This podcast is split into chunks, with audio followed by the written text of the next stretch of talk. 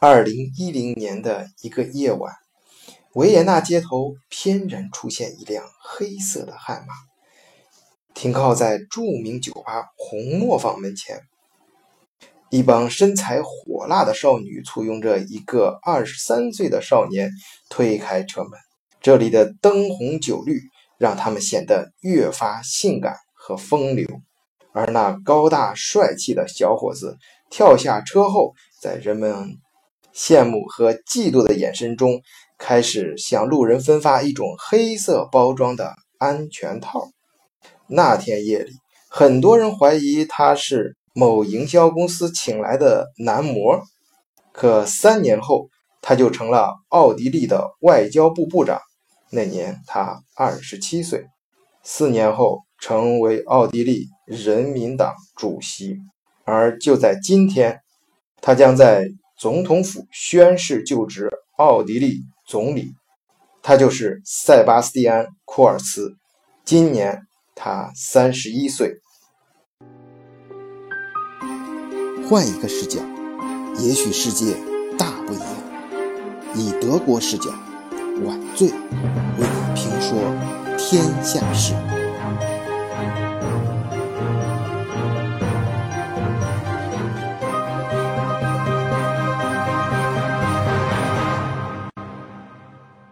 虽然在欧盟国际政治关系中，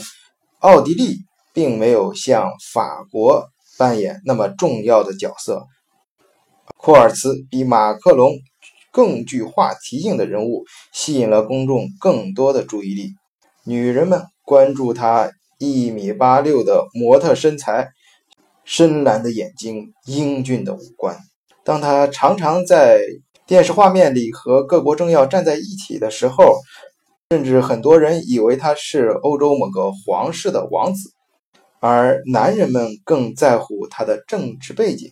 他本身所在的人民党就是奥地利的一个右翼政党，而组阁之后联合的奥地利第二大政党是更右翼的一个极右翼政党，于是很多人忧心忡忡。那么库尔茨的上台究竟是好是坏？给？奥地利和欧盟将带来什么样的影响呢？我们不妨先回顾一下这个大帅哥的经历。塞巴斯蒂安·库尔茨出生于1986年8月27日，母亲是教师，父亲是一名工程师，成长于维也纳西南方的梅德林区，那里传统上是蓝领阶级的住宅区。所以在这样一个环境下，库尔茨很快就学会了务实和勤奋的作风。而我最佩服这个年轻人身上的一点，就是他对时局判断的准确性和大胆而新颖的执行力。我们在开篇提到的那个发放黑色安全套的行动，其实就非常有创意，并非常大胆。因为在头一年，也就是二零零九年，他已经当选为人民党青年部的主席，而人民党在奥地利就是代表黑色，所以他们当时开着黑色的路虎啊，身着黑色性感的衣服，又在最引人注目的地方发放黑色的安全套，这种政党的宣传模式。绝对能让人们印象深刻啊！尤其是当人们对当时的奥地利政府那种低效抱怨已久，而这种辛辣和前卫的方式让人眼前一亮。今天他们组阁的新政府啊，政策的方向是反移民的，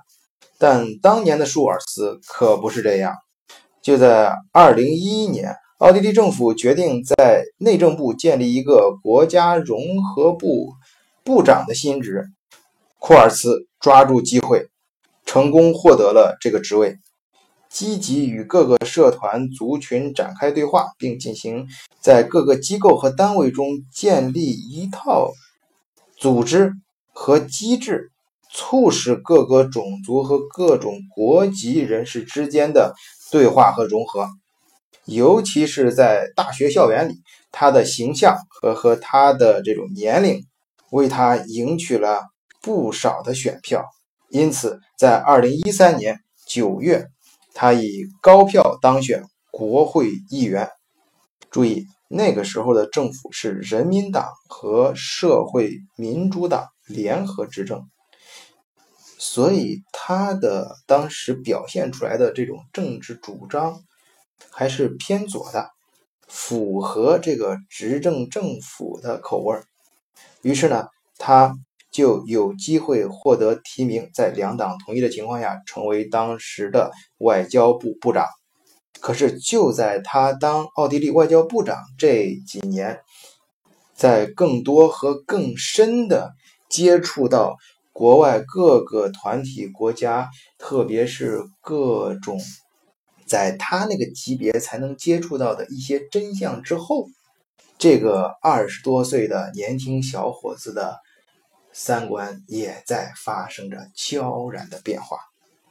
于是，在二零一五年欧洲难民危机爆发的时候，库尔茨灵敏的政治嗅觉让他意识到机会来了。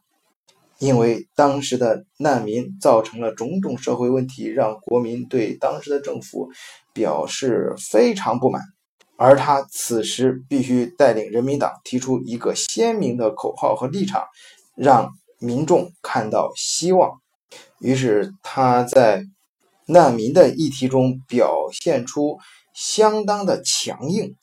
一改往日。什么民族融合、不同种族相互对话的这些论调，而提出了对移移民要，呃，尤其是对难民啊，要采取非常清晰的一个限制性的措施，福利也不能像以前那样无节制的发放。其实当时他这种做法是非常危险的，因为这毫无疑问把，嗯，这个人民党。引入了非常右的啊这个道路，而奥地利极右翼政党自由党对他也愤愤不平，像是骂一个盗版者一样。这个说库尔茨是窃取了他们的政治纲领，而实际上呢，库尔茨啊就是把他们的章纲领拿过来，做了一些更加合理的修饰和更改，改的啊不那么右了。但是呢，又符合当时民众的一种心愿，就说我不像你极右翼政党这样完全反对，呃，这个欧盟嗯统一啊，呃，完全反对移民啊，而是我提出了要对社呃这个难民的社会福利提出一个设置一个上限，啊，禁止向奥地利居住不到五年的难民提供社会福利等等这些措施呢。虽然也是右，但是呢，哎，有那种可行性。这种火中取栗的险招，以事实看是相当成功的。至少首先让舒尔茨在人民党内部站稳了脚跟，能够代表人民党啊，就首先成为人民党主席，代表人民党在参加一七年的嗯总理大选。果然，他不负众望，竞选中他也提出了。Yes or no 的的口号，就是说现在就干，或者永远就别提了。注意，他在这里强调的是一个变化，也就是说，奥地利现在所处的时候啊，是一个需要进行改变的时候了啊。民众选择了他啊，包括他的这种形象啊，呃，他的这种呃锐利和。啊，这种年，嗯嗯，他这种年轻本来是一个劣势，但是配上他这个口号之后，反倒还还真是让人们看到一种改变的希望，像是一股清风吹进了死气沉沉的奥地利政局。关于他的个人问题呢，虽然没有马可龙那么惊世骇俗，但是也让人们可以称道吧，嗯。他在很多公开而重要的场合都会大大方、大大方方地带上他的女友。他们从十八岁相识到现在相恋已经十几年了。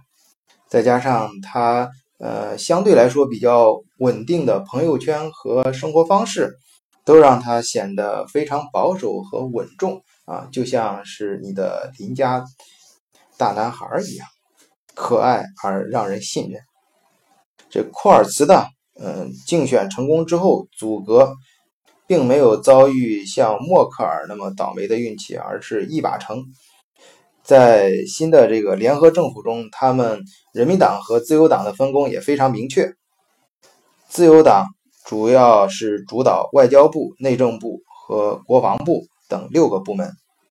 而人民党则掌控更加核心的啊这几个部门，像财政部、司法部和农业部等八个政府部门。当然了，库尔茨还会成立专门的总理办公室。去直接啊处理一些呃欧洲事务相关的啊这些像尤其是外交部啊这些直接接手一些相关业务，毕竟他们是执政党，他是呃这个国家权力的实际掌控者。作为欧盟的重要成员，他不管他们的政治主张如何，他必须嗯。牢牢地控制住欧洲事务，所以说，其实有些人倒是从另外一个角度提出了很有意思的一个观点，就是奥地利看上去好像是右翼在竞选中获胜，嗯，进入了政府啊，成为执政党，但实际上是极右翼势力的一次失败。为什么呢？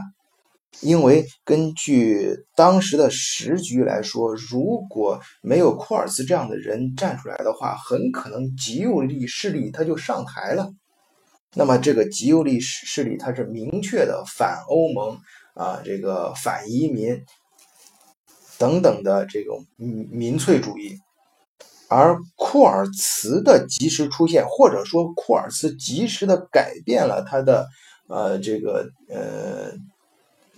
路线和斗争策略啊，带领人民党一举拿下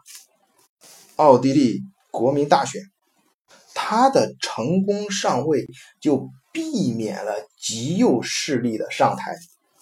因为毕竟他提出，首先对于反欧盟这一点，他们就是表面上看啊是这个呃反，就是不同嗯就反对欧盟统一。这种步伐和这种进程的，但实际上呢，他们做他们跟自由党还不太一样，他明确的表示不会让公民进行脱欧公投，而且在反移民上，他其实更强调的是已有的这种移民啊之间要进行嗯这种融合啊嗯相互尊重，加强他们之间的合作，对于整个奥地利国家建设的。呃，一个正向的作用，它反的是非法移民，而即使对于难民来说，他们采取的也是限制性条款，并没有像极右翼那样明确的这种呃驱赶和反对。所以，如果我们从更加务实的角度去看的话，库尔茨的上台，表面上看是对极右力势力的一个联合，但实质上是对奥地利极右势力的一个遏制，而这样也会给整个欧盟以德法为代表的这种嗯欧洲统一的这另一条路线争取了宝贵的时间。因为现在不可避免的是，由于难民等经济等各方面的原因吧，导致了大家对这个呃欧盟的一些嗯不太满意的看法，可能民众有可能啊会导向这个右右翼势力啊，引发这种新一轮的民粹啊等大家不愿意看到的这种呃现象，而要扭转这种时局呢？最根本的做法是，呃，给那些就是，嗯，像德法他们这些人，就主导欧盟统一这些人，更多、更更宽松的一些时间，让他们把欧盟，嗯，统一的这种思想啊，更好的贯彻下来，把经济搞上来，把社会稳定住，这样自然而然的造出这种呃社会的嗯这种时局，就让民众自然而然的就就把呃这种极右势力排除出去了，从根本上啊避免像呃纳粹啊民粹这种势力的再一次抬头，避免二战中纳粹悲剧的重新一次上演。好，今天节目就到这里，谢谢大家，我是晚醉，欢迎订阅。德国视角，最看欧洲。